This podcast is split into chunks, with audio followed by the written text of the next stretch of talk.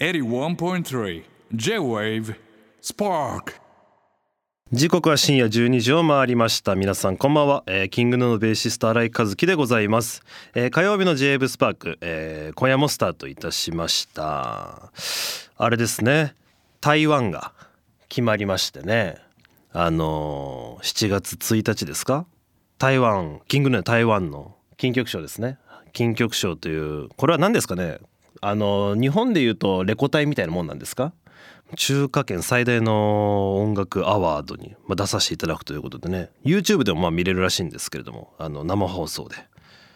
決まりましてね。楽しみですね。ちょっと初海外のライブなんでねどうなるかっていう感じなんですけれども。はい。えー今夜の「 SPARK TUESDAY は WONK の鍵盤奏者。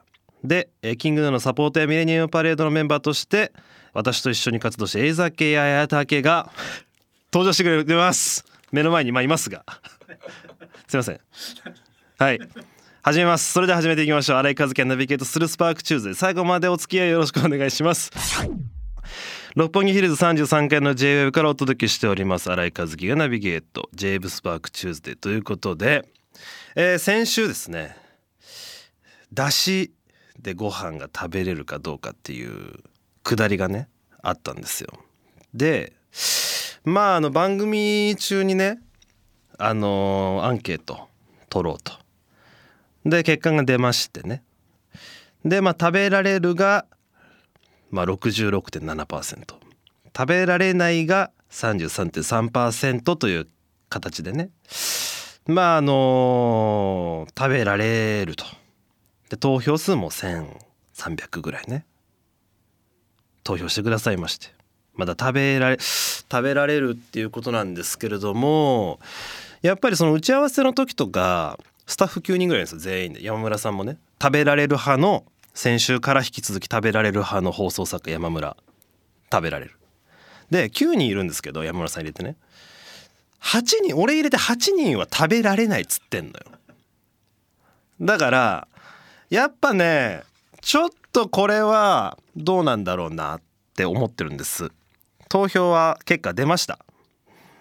なんだけど俺が思うにはお茶漬けで食べれるじゃんっていう人が食べられるに入れてるんじゃないかなって思うわけですよ。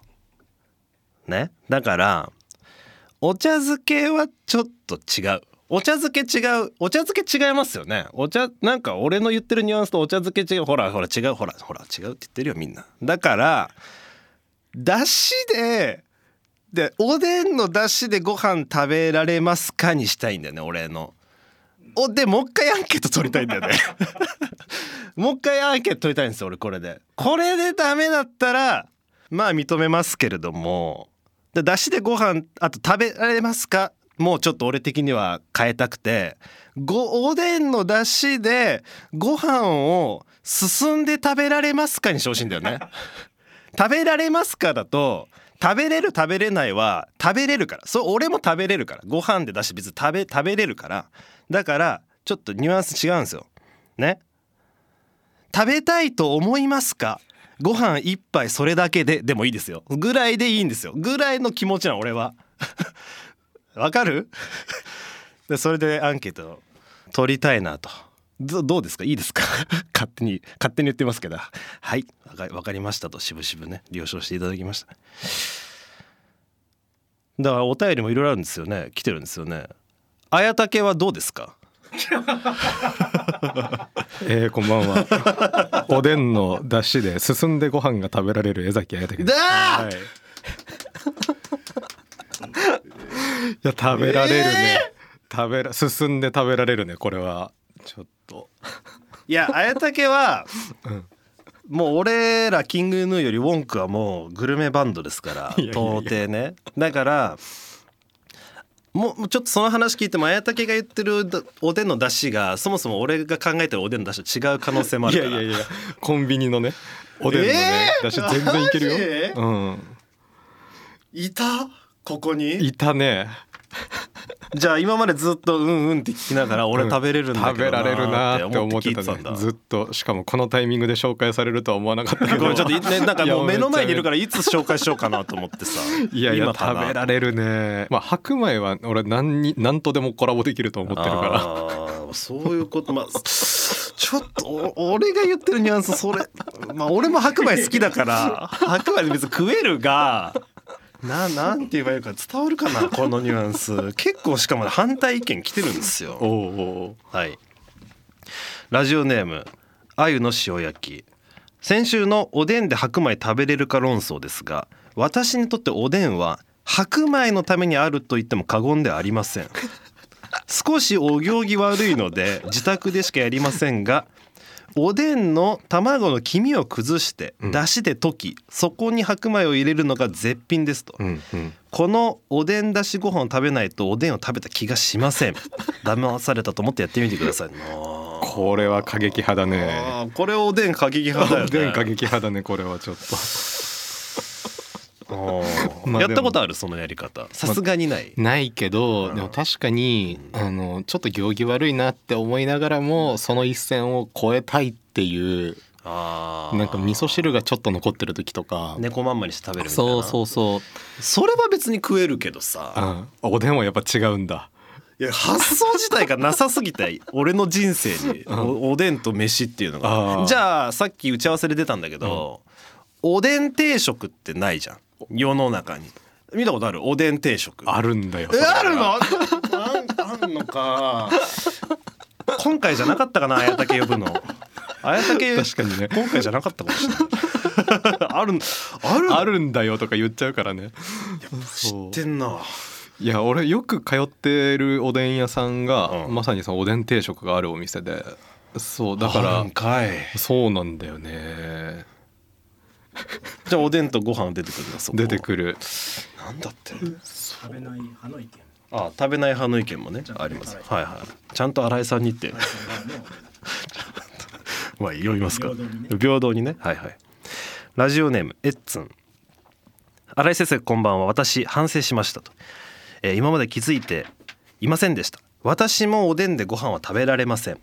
クリームシチューでご飯も食べられませんでした。かっこ今はいける、えー唐揚げでご飯もいけません。うん。タレとかかかってるのはいけます。お好み焼きでご飯も無理ですと。肉じゃがでご飯も食べません。えーもちろんロールキャベツでご飯なんて食べません。これ普通だと思っていましたと。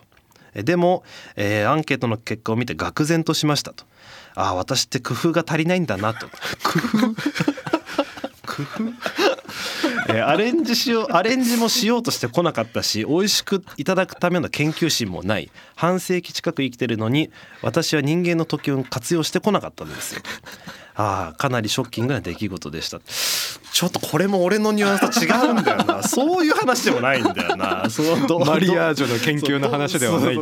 努力しろっていう話でもないんだ別に味覚の話だから。なんて言えばいいんだろうな。そんなね卵の黄身を崩してそれを出汁に溶いてご飯入れろっていう話ではないんですよ、うん。ではないんだね。そんな自分を責めないでくださいね。ただねおでんの話で。えちなみに和樹はシチューとご飯とかはいけんの？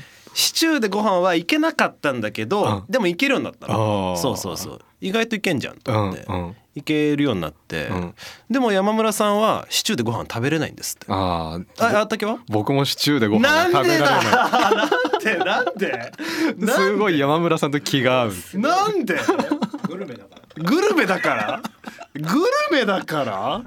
腑に落ちね。腑に落ちえ腑に落ちね。えぐわちょっと腑に落ちねえな、なんで？なんでだ？もともとおでんで飯食える飯食えないみたいな話から始まったのよ、うん。でロールキャベツからもともと始まったんだけど、この流れはね。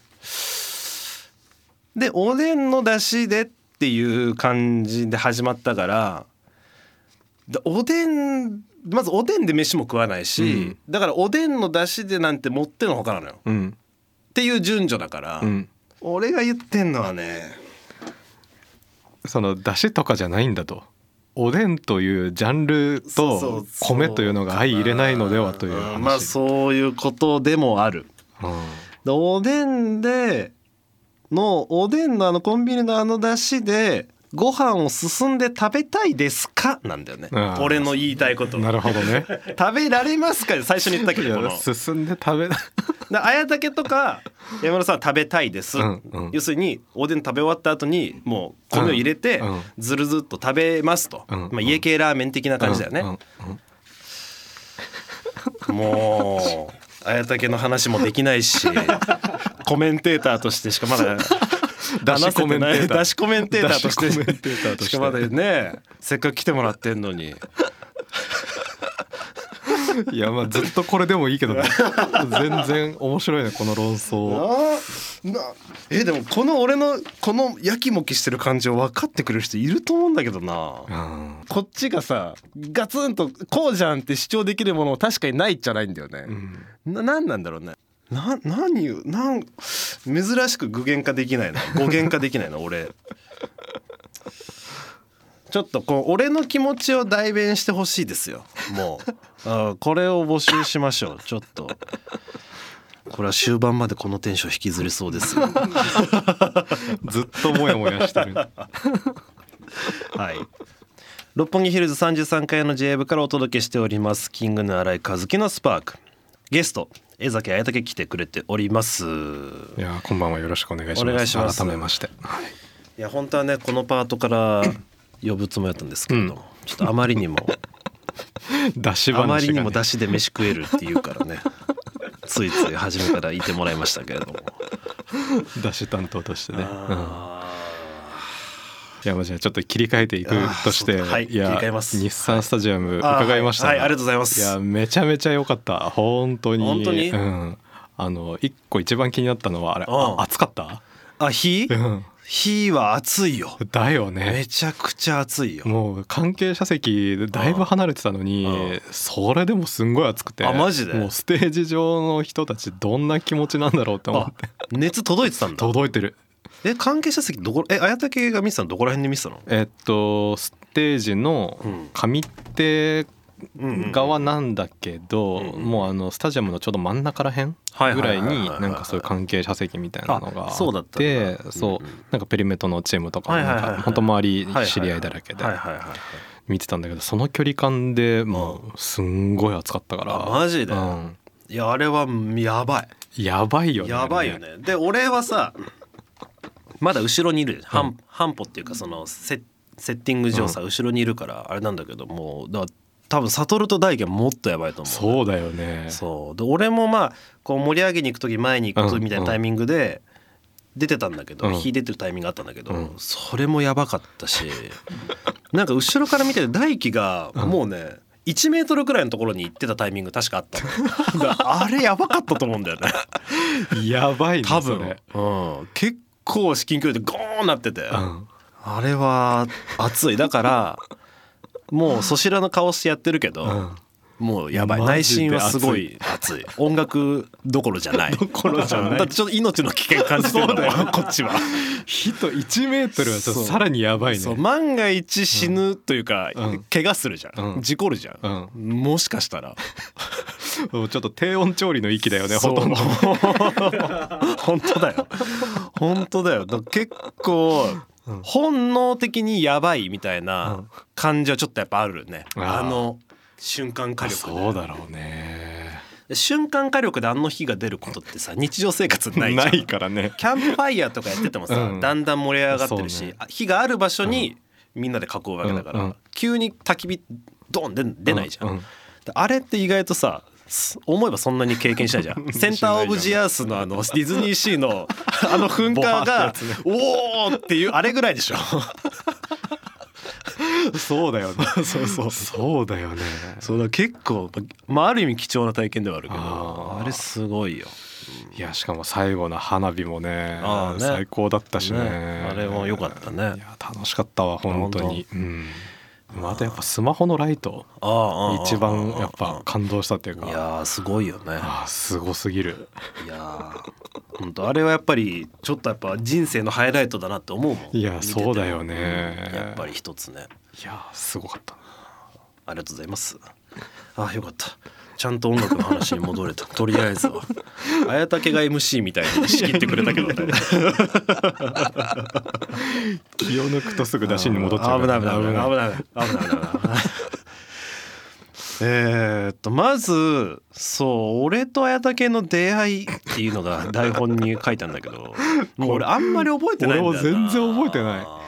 なんかさ俺ら世代というか周辺ってなんかジャムセッションに出入りしまくってたから、それこそあのモノンクルの2人が来てた時もうん専属でセッションしてたみたいな話してたじゃうんの時もだから俺も行ってたんだよなって思ってそそこでだから佐世くんとかアンサートリーメンバーで活躍してる佐世くんとか、それこそねモノンクルのチームだったりとか、あと藤井風くんのベースやってる勝井あ勝谷匠とか、うんうんうんうんあの辺みんなその現場で出会ったからそうだねそうだから多分和樹とも多分それジャムのシーンなんじゃないかなって思ってるんだけど俺ももう初めましての時マジで思い出せないよね俺も全く思い出せないなんかそうなんだよね YOU もそうだし、でもねいわゆるジャムセッションにいいろいろお互い行ってた時期はもちろんかぶってるんだけど、多分同じセッションしたことはないそう一緒にやったことはない。そうないから意外と多分学生終わるか終わんないかみたいな時にまあそれこそミレニアムパレードの前身の時のレコーディングが初めてやっあの音出したのかな。めちゃくちゃ爆速チェロキーやった時あそうそうそうそうそうそうだよね。多分一緒に音出したのは多分本当それくらいだよね。だよね、うんもう覚えてないんだよなあの界隈みんな。そうだよね。しかも安藤さんとかはもう明確にうん。同じセッションシーンに多分和樹とかといたんだもんね。で俺は割ともうちょっとドジャズ寄りというかね。ジャズ寄りだったよね。そうのとこにいたから、うんうんうん。アンリメの海堀くんとかとも一緒にやってたし、うんうんうんん。そうだね。そうそう。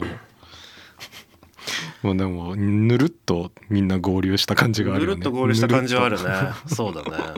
えそれこそさ綾竹はさまあ芸大なわけじゃん、うんうん。でまあ俺ら周りの芸大といえばまあ常田もそうだし、うんまあ石若、とうんうん。まああと園子、うん。チェロの園子とかもそうなんだと思うんだけど、悟もね。まあ、あそうか悟もそうか、うん。特にまあさあの常田と俊うんうん。ともう俺は俺がそこに合流した時には3人はすでにもうやってたというかね。知り合いだったみたいな、そういうイメージがあってね、うんうん。なんか時系列的に、うんうん。そでもさ学部みんな違うじゃん話聞いてると。そうだね。うん。そこはさその学生時代のその3人はさどういうつながりだったの？まあ同い年っていうのはまああるんだけどさ、うんうんどういうそこはどういうあれだったの？芸大の学園祭芸祭っていう学園祭があるんだけど、うん。そこであのい俊がうん「石若俊バンドやるからうんうん。来てよ」って「一緒にやろうよ」って言われて、はで当時もう芸大を辞めてた大輝とうんがギターでうん俺が鍵盤でトランペットパトリック・ムーディーとあベースあそうそうそうそうそうそうそうそうそうそうはあまあその何人かまあミュージシャンいて。で確かあれ当日まで何の曲やるのか分かんなかったのかな確か。あそうなんだ。そう。なんか当日にじゃあこの曲やりますみたいな感じで言われてもうせーのドンでジャムセッションみたいなので初めましてだったんだよね。あそこが初めましてだったんだ。だからそう大輝とは本当大輝はチェロで、ん。自分はこう映像の音楽とかアニメの音楽とか作るところだったから本当関わりなくて、うん、そうだよね。でもその多分入入学して1年半ぐらい経ってからかな。二十歳になったぐらいの時に、うん。そう初めましてで出会っへてーでそっから大輝がソロプロジェクトをやってるっていうのであの渋谷にエイジアってクラブが、あったんだけどそこで大輝と俊と俺でうんう。んなんか今のうん。ミレパーの曲の前身になった曲みたいなのうん。を深夜クラブセットでやったみたいなのあそんな回あったんだ。そう。それそう。東京東京サミット。いやジャズサミットも全然関係なくくなんか大輝の仕切りでそうそうやえそれ領事さんとかいなかった？全くいなかった。そう。えー、そんな回あったんだ。そうだから領事さんもうん。俺が芸大でその映像とかアニメの音楽を作る専攻にいてそれで一緒に仕事した時にうん。なんか領事さんも一緒に仕事したやつはすごい可愛いアニメーションを描いてたんだけどうん。なんかご飯行った時に「いやもっと毒々しいやつがやりたいんです」って言っててであそういえばと思ってなんか大輝のサウンドと合いそうだなと思ってあ。でなんか一緒にやったらどうですかってなって、はいはいはい。ちょっとスーパーデラックスって六本木に箱があったんだけうん。うんうんうんどそこでの企画にちょっと2人を誘ってなんか VJ と音楽とかどうですかとか言ったらすごい仲良くなってみたいなで今の今につながるとかまあ領事さんはあのあれですね。プレイヤー X のね MV だったり、まあスターダムのジャケットとかね書いてくれてる人だけれども、ミレパのフィリップもそうだし、あそうだね。そうそうそう。あそういうつながりだったんだ。そうだから結構大学の時のなんか交友関係みたいなのはすごい生きてるというか、うんそうだよね。ん。今思うと俺らの世代って本当すごい巡り巡ってというか今ではあっちらこっちらでやっててさ、ねいろんなアーティストでやっててさ。まあアルバムの話なんだけれども、そうだな。何から聞こうかな。まず音だよねやっぱり、うん、おピアノの。音。あピアノの音ありがピアノのと音、はい。これもいろいろあるんだろうなと思ってるんだけど、うん。まずこの撮り方うん、というかこれはどう撮ってんの？いやこれね2年間の研究を経てやっと完成されたアップライトの撮り方っていうのがああって。あじゃあまずやっぱりまあおアップライトピアノ。アップライトピアノが基本で、うん。ただ曲によってはグランドピアノも使ってるんだけど、はいはいはいその一曲一曲曲に合わせてうん。ピアノの音色を変えていく撮り方を変えていくっていうのをやっててうんうんうんうんあの特にアップライトピアノの収録に関してはうんうん。あのピアノの裏側にマイクを立てたり表側にマイクを立てたりであと蓋を全部取って音を取ることであえてあの鍵盤がカタカタ鳴る音とかうんうんうんあと絹ずれの音とかうんうん。なんかそういったものがこう自然に入るようになんか人の気配を感じる収録の仕方みたいなのをまあやっていてうん。最近ねあのプラグインって言ってそのパソコンの中でうん。打ち込みでピアノの音源を作るっていうのもあの曲の作り方としては一般的でうん。それだとすんごい綺麗な音するじゃん。するね。もう完璧な綺麗な音するじゃん。うん。もうそれこそキングヌーでもピアノの音そのパソコンの中のピアノの音で完結しちゃう時も全然あそうるしね。そうあるよね、うんうん。だからあのーそれだとね、うん。もうそれで良くなっちゃうから、んうんあえてこうノイジーなうんうんものを取るっていうのに価値があるなと思って、はいはいはいはいはい。いやーだからそのなんていうのか俺はやっぱりあんまりこうピアノのソロとかをさ、うんまあジャズジャズはもちろん聴くけど、うんうん。こういわゆるこういうくなんていうのか音響系うのんうん。こういう音楽ってあんまり聞いてこなかったんだけど、うんうん。まあそれでも明らかにピアノの音っていうところにこうやっぱプライオリティがあるというか、うんうんそこに相当意志を感じるというかそうね。そういうふうにはやっぱり思ったな。なんかもうね何？本当その手の音楽的には本当素人なんだけど、うんうん。なんかもうギギターみたいな音するというか。そうね。そう確かに。鍵盤楽器というよりかは限りなく弦楽器としての、うんうん。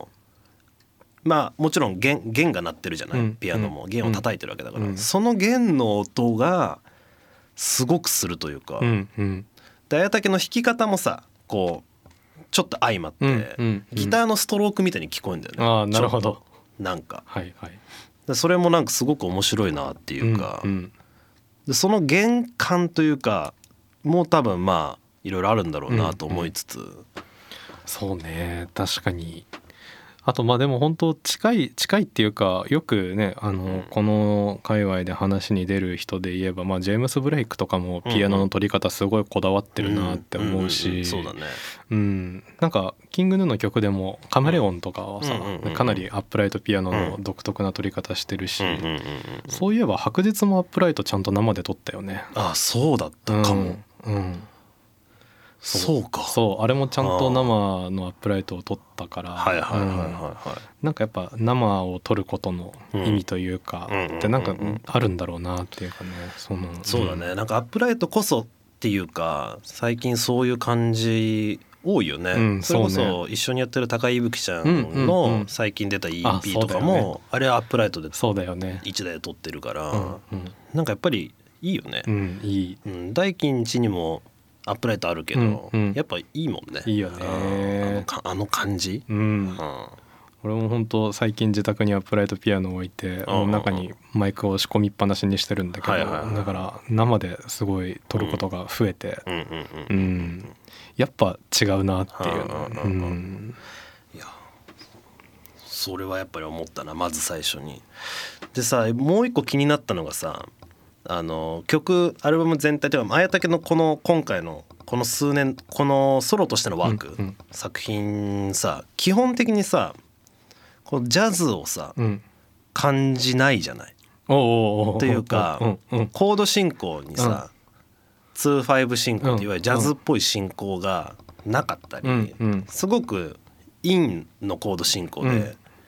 アウトしてないコード進行で構築されてるじゃない、うん。まあ、多少はあるけど、うん。うん。でも基本やっぱりそれにすごく重きを置いてるっていうのが、なんかまあ綾竹っぽいし面白いなってすごく思ったわけ、さっき言った通りさその福岡でジャズトリオ、うん。ピアノトリオやっててみたいな、そういう経緯があってさ、うん。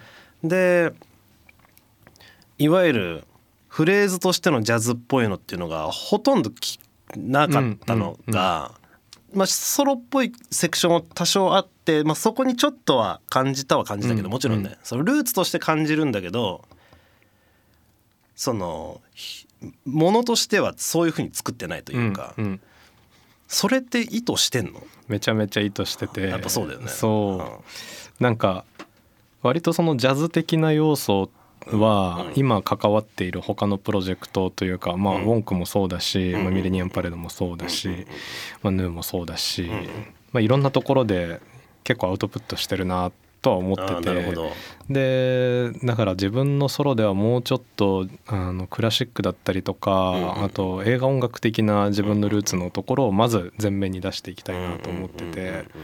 実は次のアルバムはうん。そういうジャズ的な要素もりもりのあ ものにしようってもう思ってるんだよね。あそうなんだ。そあなるほどね。そう。えー、あじゃあ次はじゃちょっと区切りこのアルバム一回区切りになって、うん。そういうモードでちゃんと作って。そうまた2年後とかにあそういうモードでしっかり作ってっていうのはお思い描いてて。あなるほど。そう。えー、あそういう面もあるはあるんだね。そう。なんかもうてっきりこの感じで行くのかなって思ってたんだけどいやいやある一面のそう。考え方なんだね。なんかすげえ遅れて自分のルーツをたどってってるみたいな感じ、うん。だから一番最初はクラシックから入ったから、うんうんやっぱそこを一旦うんうんおさらいしてうん。うんで次ジャズだったから、うんうん。だから3年後4年後ぐらいにそのジャズ基調としたアルバムを出しつつ、でもなんか全部映像と一緒になんかワークするみたいな音楽になればいいなと思ってるから、うんとか舞台芸術とか、はいはいはい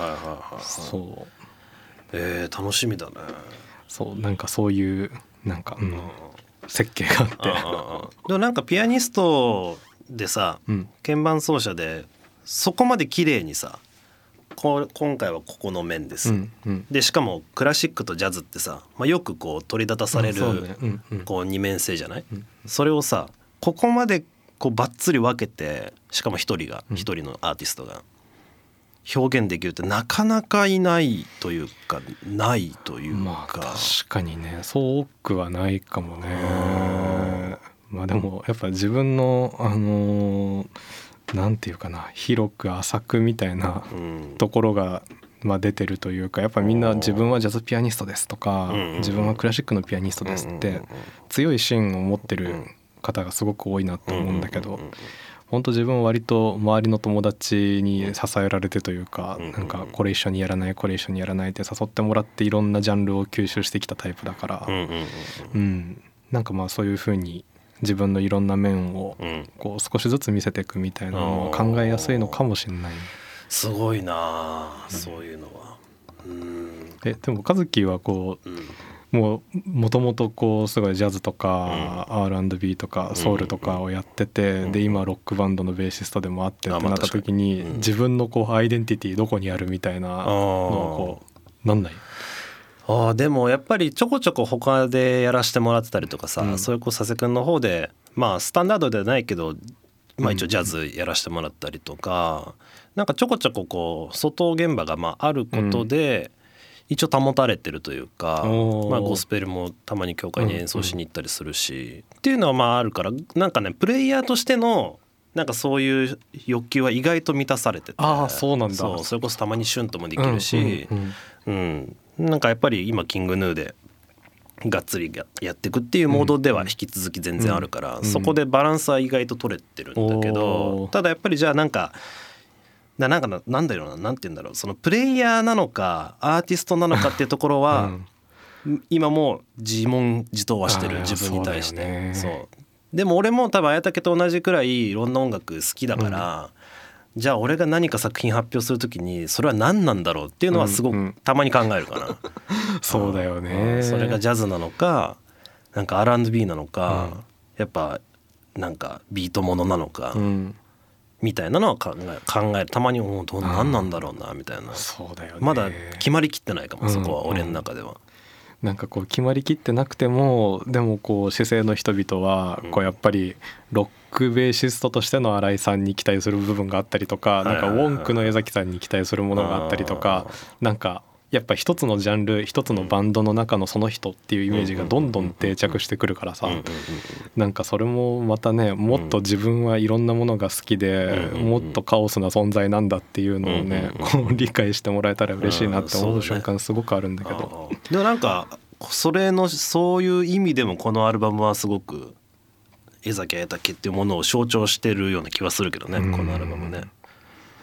はあそうですかなるほど。次の曲なんだけど、はいフィーチャリングスイートウィリアムということで、ウィル君ね。ねウィル君の話何回かしたことあるよね。うんもちろんあるよ。ねうん。てか和樹もすごい好きだって。いや俺もうめっちゃ好き。ねいいよね。これはどういう経緯でお願いすることなの？普通にお願いしたらやってくれたって感じそうってかまああのもともとずっと親交がある、まあ、うんうんうん。仲のいいミュージシャンのうちの一人で、うんうんまあ、世代も同じ同じだし、うんうん。そう。でかなり内省的な音楽をやるやってるのと、まあ、うん自分自身ジャズピアニストのビル・エヴァンスがすごくルーツにあるんだけど、うん。スイート・ウィリアムもかなりビル・エヴァンスのサンプリングがめちゃくちゃ多くて。あそっか。っていうのをずっと思ってて。で話してみたら一番最初にビート作った時うん。のサンプリングしたジャズピアニストがビル・エヴァンスだみたいな話ですごい盛り上がってなるほどなるほど。一緒にいろいろやっていこうってことで。あそこに共通項があったんだね。そう。うん。ウィル君のビートはねなんか俺意外とこういううん。オールドスクールなうん。ビートメーカーって個人的にあんまり好きじゃないんだけど。あそうなんだ。どっちかというともっとこうなナウい方がビートメーカーとしては好きなの。ねうんうん。でウィル君はやっぱりすごくいいなと思う。正直に言うと。そうだようん。なんねか間を持たせる感じというか、うんうん。間が持ってるというかなんていうのかな。そうね。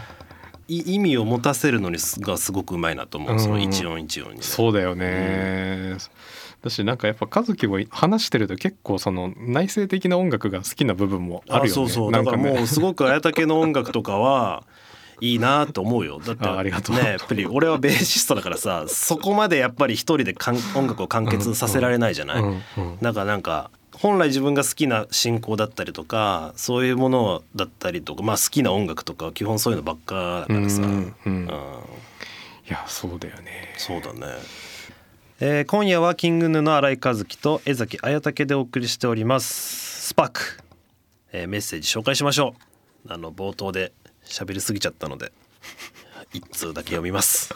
一通だけは読めるということでした。はい、えーラジオネーム三カオ綾竹さんゲスト待っておりました。日だまりのような温かい曲がたくさんの始まりの夜毎日聴いております、えー今日の空に丸い月は名曲でございます。ところで IQ の高い2人。普段はどんな話で盛り上がるのでしょうか？気になります。まあ冒頭話したようなことですかね。いやそうだね。あと、えーうん。そうだよね。みんながタバコを吸いに行くじゃない、ああそうだね。俺らね。でで俺らは吸わないからそうだね。吸わないそう時にうん。なんかそうだね。食べ物の話とかしてるよね。大体なんかまあでもいろんな話はしてるいろんな話してるね。うん確かに。してるえー綾竹さんの寝室マジで嫌いでベッド排除した。的な話もウェルカムですって。これは何ですか？あのーこれねちょっと別のラジオで話したんだけど。うんうんうんあの寝室って存在が嫌いで。いいよ。そういうのはもうスパーク的には大好きな、偏見選手権にぜひ入れてほしいいやだからそう今日ね綾竹偏見選手権やりたかったんだよね。いやー俺もう偏見の塊みたいな人間だから。そう。あの偏見いやそう寝室ねマジで嫌いなのよ。っていうのはだって1日まあ6時間から8時間とかしか寝ないじゃない。はいはいはい。で3分の1とかしか使わないのにうん。最大でうん。なのになんで家の一角を占めてんだってあーなんでわざわざそのためにそう。一部屋設けなきゃそいうけねえんだと。設けなきゃいけないんだのためにと。そう。だしベッドはさらに立ちが悪くて、はいはいはい。まあ、そんなに広くないお家だとさ、はあはあ。まあ、あのベッドと何かしら例えば作業のデスクとかが共存する瞬間ってああるじゃん。あるある作業のデスクの方がうん。重要なのにベッドの方が面積も取ってるしなんならすごい怠惰の象徴としてさ存在し続けている。なんか。が。まあそうだよね。リビングにベッドあるタイプだ。てか綾竹の前の家はさあ前の家はめちゃめちゃ狭かったからね。もう作業デスクかとベッドか鍵盤とかもう全部くっついててたみたいな。しかも同じ部屋にあるしね。そうそうそう。うん。まあゴロンってしちゃうよね。そう。同じ部屋にあるとね。余計ね。じゃあベッドなくせばいいってなって なくしたんだよね。え何？今お布団で寝てるいやいや布団はあのまたクローゼットの一角を占めちゃう。いやあそっち？あその考え？いやその考えで。いや。し寝具嫌いってこと？もう寝具。嫌い。寝具嫌いなのよもう。寝具何寝袋？何で寝てるいやいやで結局すごいシャキッとしたソファーベッドにしたんだけどあー。むしろソファーとしての機能の方がメインであまあ寝れはするみたいないやー寝具は良くないよ。本当に。寝具は良くないって。言ってるその何思考とか言ってること自体は分かる。綾竹が言ってることは別に分かる、確かに俺もなんか寝るだけのためなのに、うん。一部屋を考慮して部屋探しとかしなきゃいけないじゃん、うん 1L とかさ、うん。1L とか 2L とかのさ、2L とかね。1はさ、ね。寝室で取られるわけじゃん。そうだよね。だからこの分確かになみたいな。なんか確かに寝るための部屋、うん。寝るためでしかないための部屋だなみたいなことは思ったことはある、うん。だからなんとなく言ってることはわかるけど。排除はしない。排除はせんな。いやすごいなその思想。いずれさ結婚とかした時にさ、はさ、うん。家庭が思った時にはさ、うん。それはどういうことになるの？いやそうだよね。これ思想と思想のぶつかり合いがね。思想と思想の ぶつかり合いだよ。だってもうむ だってもうともしたら綾竹が嫌な一部屋を用意増やさなきゃいけないことになるじゃん、ううそうだね。でも最近見つけてしまったんだよあの俺の持ってるソファーベッドがうん。座面の部分がさらに拡張されてギリギリ2人でも寝れるぐらいのサイズ感のものをね。はい俺よりこ俺より偏ってます。完全に俺より偏ってます。あるんだそういうのが。あるんです。いやそういやまあねそうその時は考えますよ。はい。ということで今夜もメッセージありがとうございました。Spark on 81.3 J Wave.